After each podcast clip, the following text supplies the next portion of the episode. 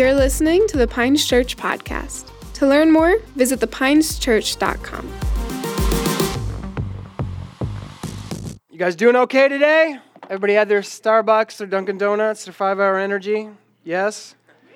Yeah, I hear that. Okay. We ready to study the Word of God? Yes or no? Yes. Amen. I'll take that too. So be it. Uh, I just want a couple of housekeeping items. Number one, we did just share with you that we're going to have our first week of Growth Track this Sunday. However, we had to postpone that until next Sunday. So everybody say, next Sunday. Next Sunday, next Sunday will be our first week of Growth Track. What is Growth Track? I'm glad that you asked. Growth Track is just an opportunity for you to be able to get a 30,000 foot view of what who we are as a church, kind of kick the tires, so to speak, hear our vision, hear our heart, and to be able to get plugged into our dream team and get connected with the church. We don't really believe in membership. That's kind of a world system. You sign a contract. We believe in covenant, meaning that we believe that you've sought the Lord and that God has asked you to plant here, and we want to lay hands on you and pray that when it's time for you to transition into another ministry or into another church, God will speak to you, God will speak to us, and we'll be able to send you out with the blessing and the favor of this house. And so, and then we talk about all the different areas of ministry that we've been entrusted with. So I encourage you to just come. If you've ever wanted to kick the tires and just kind of get a peek behind the curtain, that's a great opportunity. And we keep it under 40 minutes, and we have snacks too. So who doesn't like snacks, right? And so it's going to be snacks. It's going to be a good um, time. I am excited about this year. I can't tell you how excited I am. There is an anticipation inside of my spirit. And it is very easy to miss what God is getting ready to do if all you do is feed on a steady diet of CNN and Fox News or your local newspaper.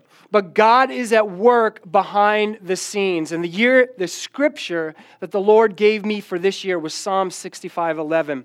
And it says, He crowns the year with a bountiful harvest even the hard pathways drip with abundance. And the Hebrew word for that word crown means to, to encompass. So that means to surround. So every area of your life, God is wanting to prosper. And that doesn't mean that you're not going to come up against opposition and adversity. In fact, as a believer, you're guaranteed it. It just means in the midst of the trials and the storms of life, God still blesses and takes care of his children. He blesses the dry and hard ground. What many would walk away from, God will bring a harvest. And so I have an expectation in my spirit that we're going to grow as a church, that we're going to grow individually. And I believe, contrary to popular belief, I believe that this nation is on the verge of a spiritual awakening. In fact, I think just a small sign of that, if, any, if there's any NFL fans in here, there was an event on Monday night, and I didn't even plan on sharing on this, but I'm going to share on it because I feel the leading of the Holy Spirit. And there was a man on live TV, national broadcast, millions of people watching, that all of a sudden, in the middle of the foot game, football game, fell. And he, he didn't have a heartbeat, and they had to perform CPR and they're scrambling on live TV. They don't know what to say. See, when you come up against death's door, all of a sudden the world becomes really, really quiet because they don't have an answer. But as believers, we know the answer. And so people started, the, the, both teams got down and, and knelt and began to pray. And it vitalized, it, I, I watched it all across Twitter, all across social media. People that usually are like positive vibes and positive thoughts were like, I'm sending prayers, I'm praying. And it seemed as if for just a brief moment in time, the nation turned and bent their knee to prayer. And this man has, is recovering. He's still in the hospital, but he's breathing on his own. And I saw at the beginning of the game last night, an NFL game, two separate teams, the Jacksonville Jaguars and the Tennessee Titans, before they even started the game, they all joined in the middle of the field and they prayed over the game. Small sign, right? But something's at work in our nation. God is at move, and I'm excited. I'm here for all of it, man. I'm here for all of it. So I'm excited. But here we go. I'm going to go from that to talking about um, what can be considered a difficult to- topic in the church. But I just want to make this point that we live in quite possibly the most indulgent society that has ever existed. Can we all agree upon that? We have everything available at, the, at our fingertips. We're bombarded with over, hear what I'm about to say, 25,000 different marketing ads in a day whether that be a billboard, whether that be a newspaper, whether that be on television or on social media. So even if you're trying to tune out, you're constantly, everybody is vying for your attention. And even when you try to get away and you try to get quiet, still your phone's like, it's vibrating. And so we live in this microwave society where we don't really have to wait. There isn't a cost to much anymore. There really isn't a cost to us getting our food. All of us, within a matter of 60 seconds, can be in line at Wendy's and order our food in about five minutes. Well, it's been a little rough lately, if we can be honest, but maybe 10 minutes, and we can all get food. And this has really damaged us with the expectation and our lack of patience. And so today I want to open up in Luke's gospel, and I don't normally share out of the message um, because it's not a literal translation, but I love the way that the message puts this. So I'm going to go ahead and read this. But it says, Luke 21 34, out of the message says this Be on guard. Don't let the sharp edge of your expectation get dulled by parties, drinking, and yes, it does say shopping. Otherwise, that day is going to take you by complete surprise, spring you spring on you suddenly like a trap, for it's going to come on everyone. Everybody say everyone. Everyone. everyone. Everywhere. Everybody say everywhere. everywhere. All at once. So, whatever you do, don't sleep at the switch. Pray constantly that you will have the strength and the wits to make it through everything that's coming and end up on your feet before the Son of Man. This was a warning to believers. They weren't talking to the world, they were talking to believers. And if the enemy's good at anything, deception is his game. And the problem with deception is you believe with all your heart you're right and that you're seeing things correctly, when in reality, you're completely wrong. He was highlighting the dangers of allowing our natural appetites to supersede our spiritual ones. And that's what happens in a society where everything is given to us, where everything is vying for our attention. Our spiritual appetite and our spiritual senses get dulled and muddied. We shop for things we don't need. We eat when we're not hungry. We drink, right, instead of think. And we're constantly looking for shortcuts from responsibility. I remember when the invention of the little thing called the smartphone was supposed to save us so much time. What am I going to be able to do with all this extra time that I have? But you know what? When I think back about my grandparents sitting on a porch, they had extra time. I have none. I'm busier than I've ever been. And if we're not careful, we can be slaves to our phones. Somehow, corporations broke through the 40 hour work week and found a way to get a hold of us 7 o'clock at night 10 o'clock on saturday morning 5 o'clock on sunday night. Anybody know what i'm talking about? Am i talking to anybody? Anybody agree say yeah. I don't even good for you. Um, we're going to break all our phones at the end of the message. That's what we're going to do. No, I'm just kidding. I'm just playing i'm just playing. You're like i just got this one. I have my little pop on the back. Um, so it's dulling our, it's dulling our senses. And you know, um, there's an old saying that I came across, and you've probably heard it. I don't know where I heard it, but everybody's heard this saying that a way to a man's heart is through his stomach. And as I studied to study, I don't know if that's still the case anymore, but um, as I started to study scripture, I actually think that's just not just a woman's play, that's actually Satan's play. Because I want, and I want to open it up with this. If you go to Philippians 3:19, again, this is in the message because I just love the way that it said this. It says this, all they want is easy street. They hate Christ's cross. But easy street is a dead end street. Those who live there make their bellies their gods. Belches are their praise. All they can think of is their appetites. All they can think of is their appetites. They say the average person that has a smartphone touches it over 2,500 times in a day. Think about 2,500 times. That's like, well, I, am not a mathematician, but was it like every seven minutes or something like that? It's just touching it.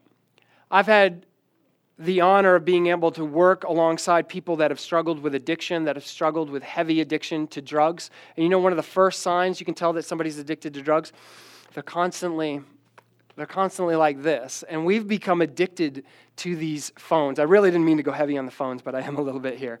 Okay? And so we have these appetites. We need to get access to our social media. We need to get access to our sports. We need to get access um, to YouTube, whatever it is. We have these natural appetites that aren't necessarily bad, but if they're not in check, they can overtake our lives. And if you think about it, Speaking of our hunger and our appetite, you think about it, sin entered the world through the appetite of Adam and Eve, right? Disobeying God and doing what? Eating from the tree of the knowledge of good and evil, right? The Bible says that Eve, when Eve saw that the tree was good for eating, she tasted and ate. I just think it's interesting that sin entered the world through the stomach. Esau sold his birthright for his appetite. See, the lust of the flesh seeks to intoxicate our convictions and lower our inhibitions. In other words, the flesh will, will, will muddy what, what, what we're looking at. And it'll change and pervert our appetites. Fasting, which is what we're going to be talking about over the next 15 minutes, fasting is a way of declaring martial law on our senses by spending less attention on the temporal and focusing on the eternal. See, Jesus modeled this in the wilderness when the devil tried to prey on Jesus' appetite. Do you remember when he fasted for 40 days and 40 nights? He tried to get Jesus, knowing that he was hungry, he tried to get Jesus to turn the stones into bread. And Jesus said, Man shall not live by bread alone, but by every word that proceeds from the mouth of God. Here's Jesus, fully man, walking as a man, fasting. He needs sustenance, he needs nourishment. God created him with an appetite. Eating is not wrong. But what he's showing us is that man doesn't live by this bread alone, but by every word that proceeds from the mouth of God. As I was reading this and preparing this, I had to seriously take a look and ask myself, am I living in such a way that I have to hear from the Lord? Or is it just like something I pepper in every once in a while where my appetite is here and every once in a while I treat myself with the Word of God? And I'm not, I'm not teaching this to condemn you, but rather to challenge and convict you as Jake was sharing, Paul says we have to take an inventory. We have to identify areas that may be blind spots that are taking up room and preventing us from stepping into all that Christ has for us. And I am telling you, He has so much more for you than what you are experiencing today. So much more. And that's not a rebuke, that's, a, that's an encouragement for us to, to go and to press into all that God has for us. Fasting is more than simply abstaining from food. It's not just, it's not a hunger strike. It's not twisting God's arm. Well, I'm not going to eat until you bless me, like a little 16 year old brat that gets sent to her room because she was listening to something she wasn't supposed to, or he, doesn't matter. I'm not gender neutral here. And, uh, you know, it's just like, I'm not going to listen to you, and like slams the door and stomps their foot. Some of us, sometimes, I've seen it in the church, like, I'm not going to eat until God answers my prayer. Like, okay. God's, okay, you got me at 10 days. I'll go ahead and give you whatever you want.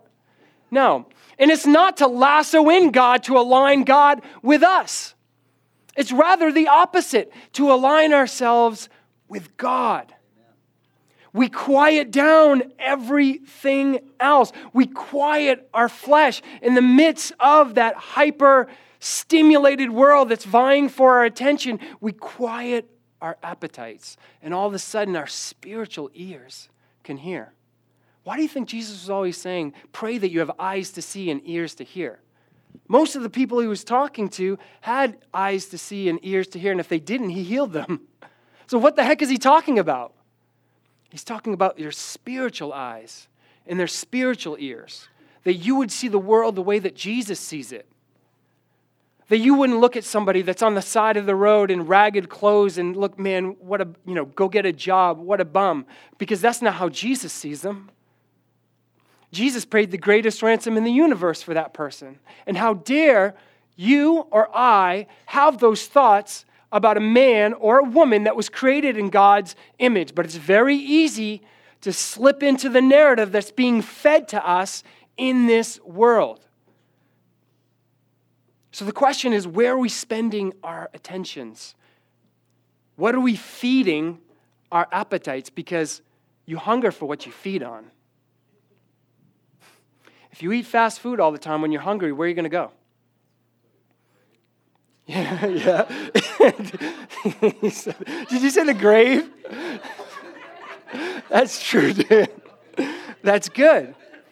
But you're going to look at a piece of salmon and mixed field greens, something that's actually really good for you, and you're going to be like, ugh. And you're going to be like, give me the double quarter pounder with french fries, animal style, and a Diet Coke, right? And it's not going to do you any good.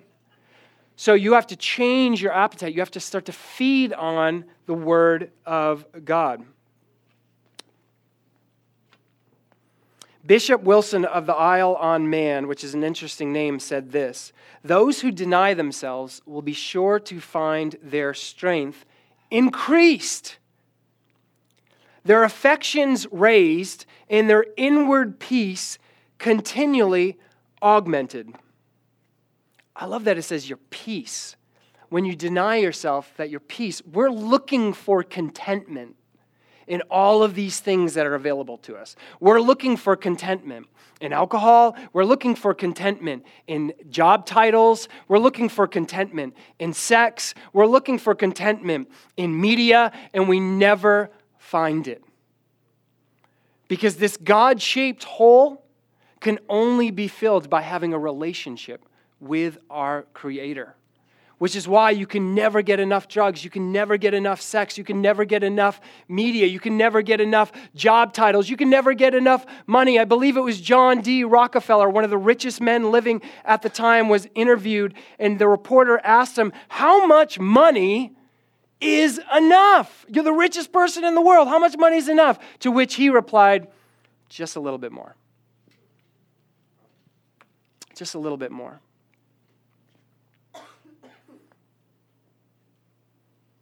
This is why the enemy will stop at nothing to prevent you from stepping into the discipline of fasting. There's never a good time to fast. There's never a good time to give up food. It's going to be somebody's birthday. It's going to be, and let me just tell you this, okay? I'll just give you a heads up. All right? The enemy knows how to get access to your appetite. So all of a sudden you start smelling things that you never smelled before. People are offering you all of this food. Somebody makes this huge thing and you got to go through the awkward, clumsy, uh, you know, I'm just not eating right now. I'm not hungry. What? You know, like people just, why aren't you eating? But it's going to come at you. But you have to be disciplined and diligent to understand and to recognize that the enemy is going to put food left and right everywhere that you go. Man, things you don't even like to eat are all of a sudden going to look super, super enticing. And you're going to find yourself like at eight o'clock at night, all of a sudden in front of the refrigerator, just like, just like uh, salivating over the pickle juice. And it's like, uh, and it's your appetite. And it shows you when you fast, when you start to really get some separation between those meals. And maybe now you've gone 24 hours and your body's like in full revolt. And like, no, no, no, no, no, no, no, no, no, no, no. We get fed three meals a day and lots of snacks. Where's my donut? Where's my Starbucks? Where's my Egg McMuffin? Where's my things? Give them to me, give them to me, give it to me. More, more, more, right? And all of a sudden, you're going to start reason and justifying real quick. And what you justify, you buy. Meaning, if you make a justification for it, then you're going to circumvent what you originally set out to do every single time. Martin Luther, a great father in the faith, said this reason is a whore. And I know that's a harsh statement, but basically what it's meaning is it's not going to be faithful to you. It's going to give you what you want in the moment, but then it's going to break your heart further down the road. See, Jesus first addresses fasting in, in the Gospels in Matthew 6 16 when he says, When you fast, so again, he's saying when you fast, implying you are going to fast. And the reason that I'm going hard on this is because there are some churches, there are some beliefs that fasting like died away with the apostles. Like that would be real nice. All that hard stuff in the Bible, the difficult stuff, like that all died with the apostles. And now all I got to do is this. But I'm sorry to tell you that fasting did not die with the apostles that God has an expectation for his children to participate in this spiritual discipline. Not to be in a works based, but to recognize that the world is going to come after you to quiet yourself so that you can make more room for God. He says this when you fast, don't be like the hypocrites with a sad countenance, for they disfigure their faces that they may appear to men to be fasting. I love the fact that Jesus had to say this because most people in our society don't even fast anymore, but this was like a real problem back then that people would boast and fast. Like if they had social media back then, can you even imagine what it would be like? can you even imagine? Like day four, I'm fasting, you know, like just give me all the compliments, give me all the likes, give me, give me, give me. I'm gonna live stream. I'm just gonna wait for a few more people to get on here. you look a little gone. Are you fasting? Yes, I am fasting. Thank you for asking. Anyway, for they disfigure their faces and they appear to men to be fasting. Assuredly, I say to you that they have received their reward. So there's a reward to fasting. And we don't want the reward of a like or a share on social media. We want God's reward. So God's basically differentiating. You can get a compliment and attaboy from man, or you can do this in private, just between you and me, and I will reward you. And he goes on to say that. But you, when you fast, anoint your head with oil and wash your face, which is pretty good advice in general. Just wash your face, okay? wash your face. If you're not doing it, consider this the day, the catalyst for you to start washing your face. Good practice. Jesus says it, WWJD. Wash your face. So that you do not appear to men to be fasting, but to your Father who is, here, catch this, but to your Father who is in the secret place, and your Father who sees in secret will reward you openly. God sees every thought that's racing through that little brain of yours, big brain, big brain, I'm not trying to be insulting. He sees every emotion that's fluttering inside of that heart. And when you take intentional steps towards Him, you don't need the, appraisal, the praise of man or the rejection of man. You don't need anything. Man has nothing to offer you. We live our lives for an audience of one. And God sees everything that you do. And what you do in private, He rewards in public. We do not fast to get the reward. God is the purpose of our fast, to, to come after Him, for intimacy with Him. But God is a rewarder. How does He introduce Himself to Abraham? I am your shield, your exceeding great reward. God is a rewarder. And as a father of six, pray for me, I've learned that nothing brings me more joy than rewarding my children. I absolutely love rewarding my children. It brings me so much joy. And God wants to reward you. He watches everything, he, sees everything you're going through. In fact, he promises to never leave nor forsake us. So he's walking through those things with you. He appears to be making the assumption in this scripture, in this text, that we will be fasting and also highlights that God rewards us. Some, I just, John Wesley had this quote, and I thought it was so powerful. Some have exalted religious fasting beyond all scripture and reason, and others have utterly disregarded it. And I think that's a pretty clear picture of the, of the scripture. Sometimes you get people that are just fasting all the time. They're fasting to twist God's hand. They're fasting and they're writing out like a, it's like Christmas is over and now it's New Year's, and I'm going to go ahead and, and, write my list, get my service merchandise catalog out there, and circle all the things that I want. I got the kids what they wanted. Everybody, who remembers service merchandise? Okay, I'm in Maine, dude. I'm in Maine.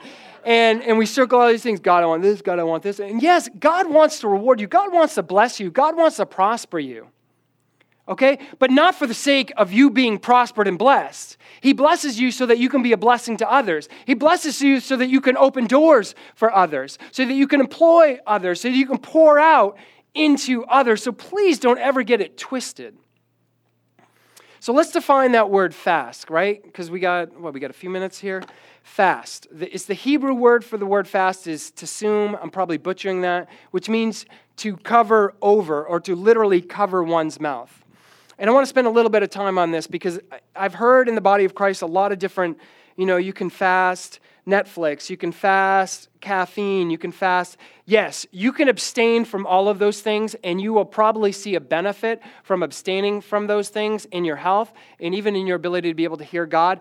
But if we're going to go with a biblical definition, that is not what it's talking about. The biblical definition of a fast is literally to abstain from food. And there are several different types of fasts that are listed in Scripture that I'm going to take the time to highlight. And I would encourage you to pray and to take these to the Lord, not out of compulsion, but uh, from a sincere and genuine heart posture of wanting to grow closer with Him and wanting to grow into all that He has for your life. You know, I can tell you as an Italian that fasting was one of the hardest spiritual disciplines for me to cultivate in my life. I love to pray. I love to worship. I love to read God's word. Like, I, I, I didn't necessarily struggle in those areas. Not to say that I don't ever struggle. I'm not trying to paint that kind of picture. But I'm just saying fasting was a real difficult one. So I'd always be like, yeah. And then I'd go out to eat afterwards, you know, and I'd be like, oh, shoot. And then I'd be like, everybody's fasting and I'm not fasting. Um, but you have to understand, you know, I grew up Italian, so we had like plates and plates and plates of pasta. I mean, we had thirds and fourths at my house okay? And you know what what I had to so it was a difficult thing for me to cultivate as a new believer, but as I studied scripture, I realized Moses fasted, David fasted, Elijah fasted, Daniel fasted, Esther fasted, Anna, Paul, and of course Jesus. It's woven all throughout the Old Testament and the New Testament alike. And so, as we get into these different types of fasting, I want to say this that fasting also isn't dieting. Okay? Dieting changes the way you look, right? Like, look at me, all right? And fasting changes the way that you see, talking about getting those spiritual eyes, talking about seeing the world the way that God sees it. In fact, dieting really is kind of almost the opposite of fasting because fasting is dying to yourself, right? And focusing in on God I mean, fasting is dying to yourself and focusing in on God, and dieting is focusing on yourself and how you look, right? Dieting isn't bad. Dieting has a place. Actually, you should just make a whole lifestyle change. It's better than dieting because it's like a fad, it's fleeting. But anyway, my point is it's not necessarily bad for you to, to diet. But diet, dieting is, is, is a relatively new thing. Really, if you go back to the, you know, the beginning of uh, the 20th century is the beginning where you start to see dieting gaining traction. If you go back 300 years ago, nobody's dieting. You know what I mean? But we live in a world of opulence. We live in a world um, of self indulgence where everything is made available. If you want to go eat a dozen donuts, go eat a dozen donuts. And you know what? I'd be lying to say that I've never ate a dozen Krispy Kreme donuts. But those things are hard. You stay away from them. They're like crack. You should look at crack and Krispy Kreme donuts as the same thing and run in the opposite direction because they're extremely bad for you. They're not like Dunkin' Donuts, okay? It's like smoking a cigarette, smoking crack, okay, eating a Dunkin' Donuts, and eating Krispy Kreme donuts. Just run in the opposite direction. It's bad for you. Stay away from them. They're so good, and you just you won't leave. You'll just stay there. And they make them right in front of you. It's terrible. You don't even have a chance. You don't have a chance. So, fasting, fasting is about ruling over the lusts of our flesh. And nothing highlights the power of our flesh more than our appetite for food. It also shows us what we're made of. You see, we can often hide or mask these areas with food, entertainment, the busyness of life, our careers, our relationships. However, when we fast, abstain from food, and make room for God, we were singing that song, Make Room, make room for God, and consecrate ourselves to Him, all of a sudden, all this ugliness starts to come to the surface. We begin to manifest immediately tempted to justify our lust, our anger, our jealousy, our gluttony, and our anger. And let me just say this about gluttony. Okay, often you can, you can be gluttonous and not be overweight. You hear what I just said? Man looks at the outward appearance, God looks at the heart. I've met plenty of people that are skinny as a rail and they have a gluttonous heart, they have a gluttonous spirit. They don't know how to say no, they say yes to everything. So be careful who you judge and who you criticize and who you look down on. Because gluttony can manifest in the natural, but it is a condition of the heart. And gluttony isn't something that we talk about very often. But it's something I think if we're honest with ourselves, we struggle with in America, where we have everything available at our fingertips and we have no one telling us when to stop. It's awfully quiet in this church. so, we must embrace humility in these moments when we when we're not eating and this ugliness comes to the surface. Rather than deny it or try to justify it or to run back to media or to run back to you know alcohol or food whatever we're using to disguise or to mask these blind spots in our life we have to have the humility to say this is something i struggle with. I have an anger problem and i need to do something about it because god cannot heal what you conceal. I'm going to say that again. God cannot heal what you conceal. Honesty is the currency of growth. And we must be honest with ourselves. And it requires tremendous amounts of humility to be honest and to identify that we struggle with anger, that we struggle with lust. It's not the kind of thing we, we boast about, we brag about. But God is saying, I want to invite you into this place of consecration where I'm going to show you in private these things that are eventually going to be your downfall so that they're not revealed publicly, but that we can uproot them in private so that you can be set free from the bondage of sin. Fasting is a way for our spirits to become sensitized to identifying things that aren't supposed to be there. David said in Psalm 69:10, I humbled my soul with fasting. David, a man after God's own heart, humbled himself. Let me tell you something there is no bottom floor in the elevator of humility. You're going to continue to need to humble yourself in your 40s, in your 50s, in your 60s, in your 70s, in your 80s. You have layers and layers and layers that need to be dealt with, that God wants. And God, quite frankly, He's going to be dealing with things in your 50s. If you would have shared that with you in your 20s, you wouldn't have been able to handle it. There's no way you would have been able to handle it.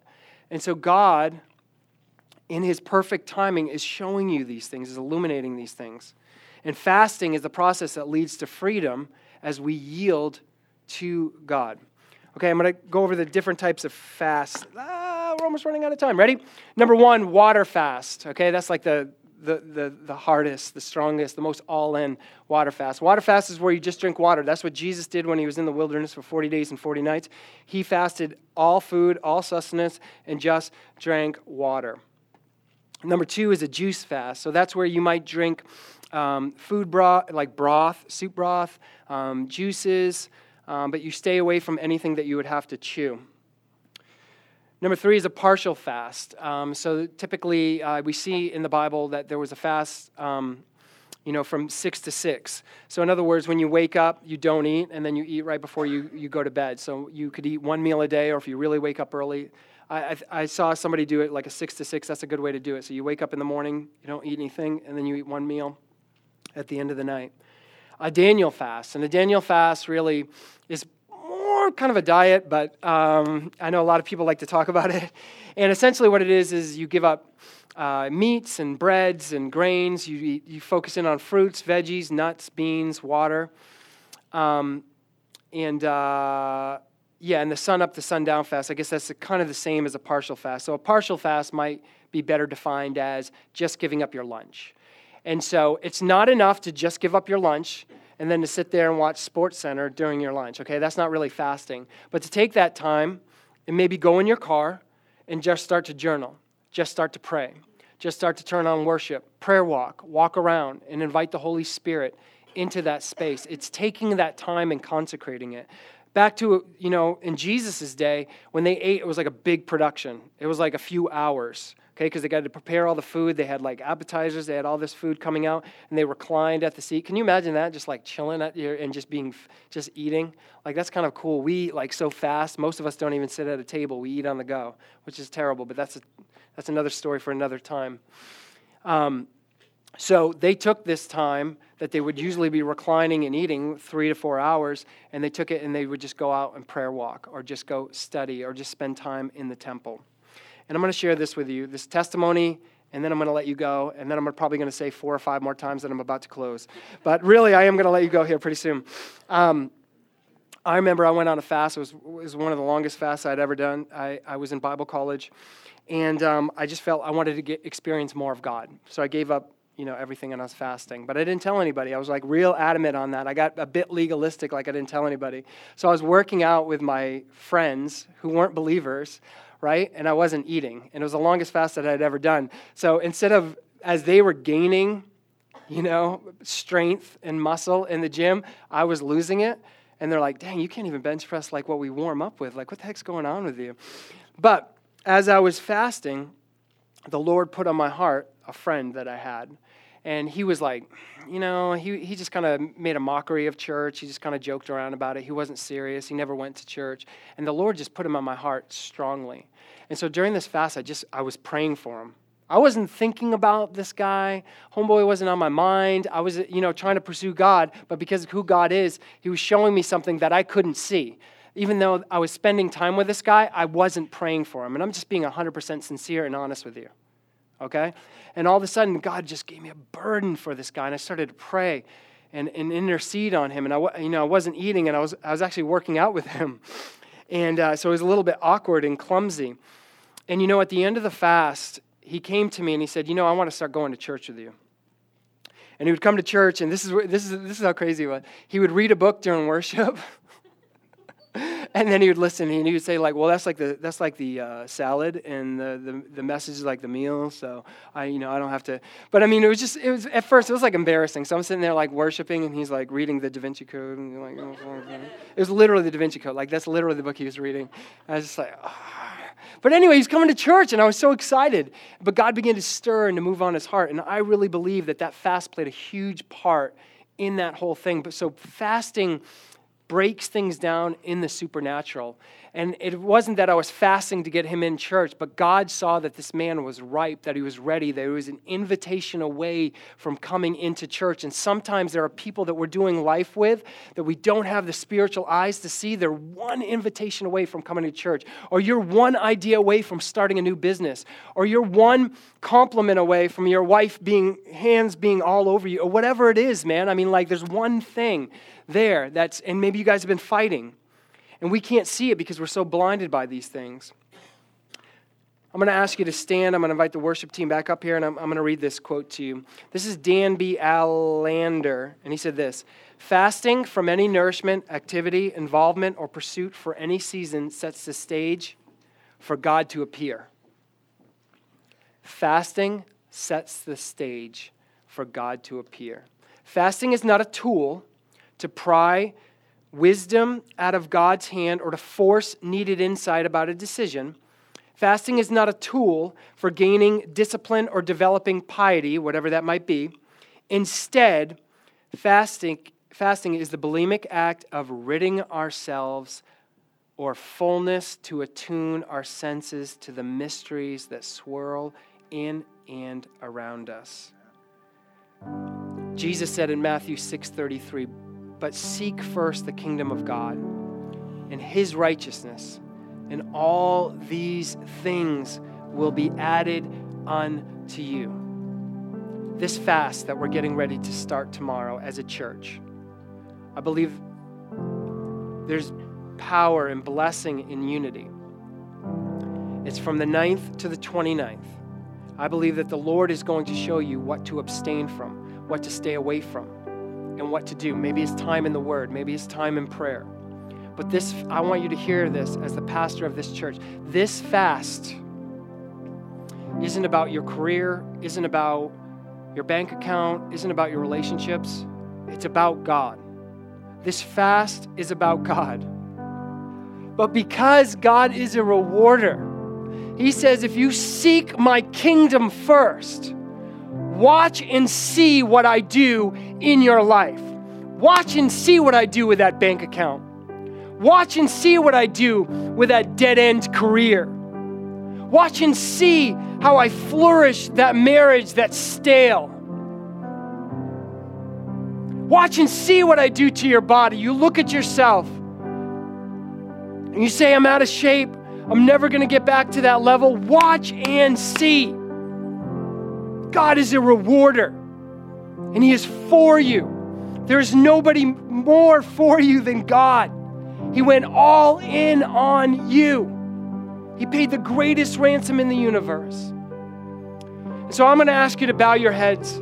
If you're in this room today, maybe somebody drug you in here. Maybe you still have alcohol or narcotics coursing through your veins. It does not matter. God wants to be in a relationship with you. He loves you. He wants to show you today that He's real.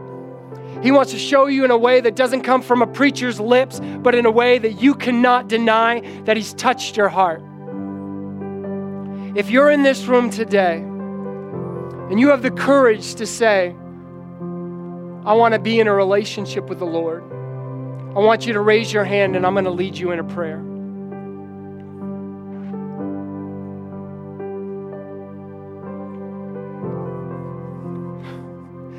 I see those hands. You can put them down. Everything we did today the worship, the word, the semi funny jokes it was all for this moment. The Bible says that all of heaven rejoices, all, when one sinner repents. Now, I've been to some ragers in college, but there is no party like the party in heaven that is rejoicing over your soul. And so I want everybody to repeat these words after me Dear Heavenly Father, I acknowledge my sin before you.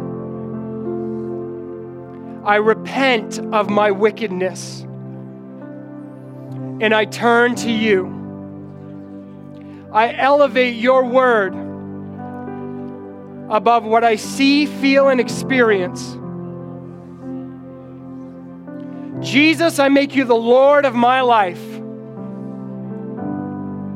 And now I want to pray for you. Lord, you saw the sincerity of the hearts of the men and women that raised their hands. And I am asking, Holy Spirit, that you would fill them afresh and anew right at this very moment. That no enemy, that no person would ever be able to talk them out of the experience that they had in you coming into their life and coming into their heart. Lord, I pray for every single person under the sound of my voice. I pray that as they take steps towards you, that you would take steps towards them that you would show them what to abstain from, that they would draw closer to you, that they would step into the fullness of what you intended for their lives. God, this is all for you. And so we give you all the praise and all the glory. And it's in Jesus' name that we pray. Amen. Now, just let me hold you one minute.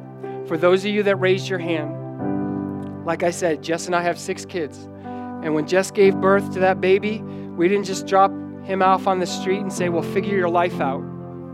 God entrusted us with that child to help raise them. And there's a lot of stinking thinking, there's a lot of lies that have been imparted to you throughout the course of your life. And we want to help you understand the word. So we have a Bible for you, we have a gift for you. And so we, if you go out to Guest Central, we want to get a Bible in your hand. If you're a guest and you go to another church, get plugged in and let the senior pastor know that you've given your life to Christ and they will get you plugged in. But if you don't have a church, this is your home. and these are your brothers and sisters, and we do life together. I love each and every single one of you. I'm excited to see your lives reflect the glory of God. Till next time, Godspeed.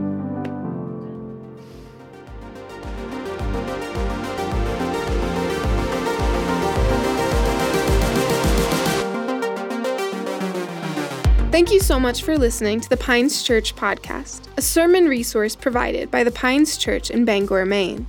We'd love to hear from you, so leave us a review on this podcast. If you have any questions, visit thepineschurch.com. Thanks again, and we'll see you next time.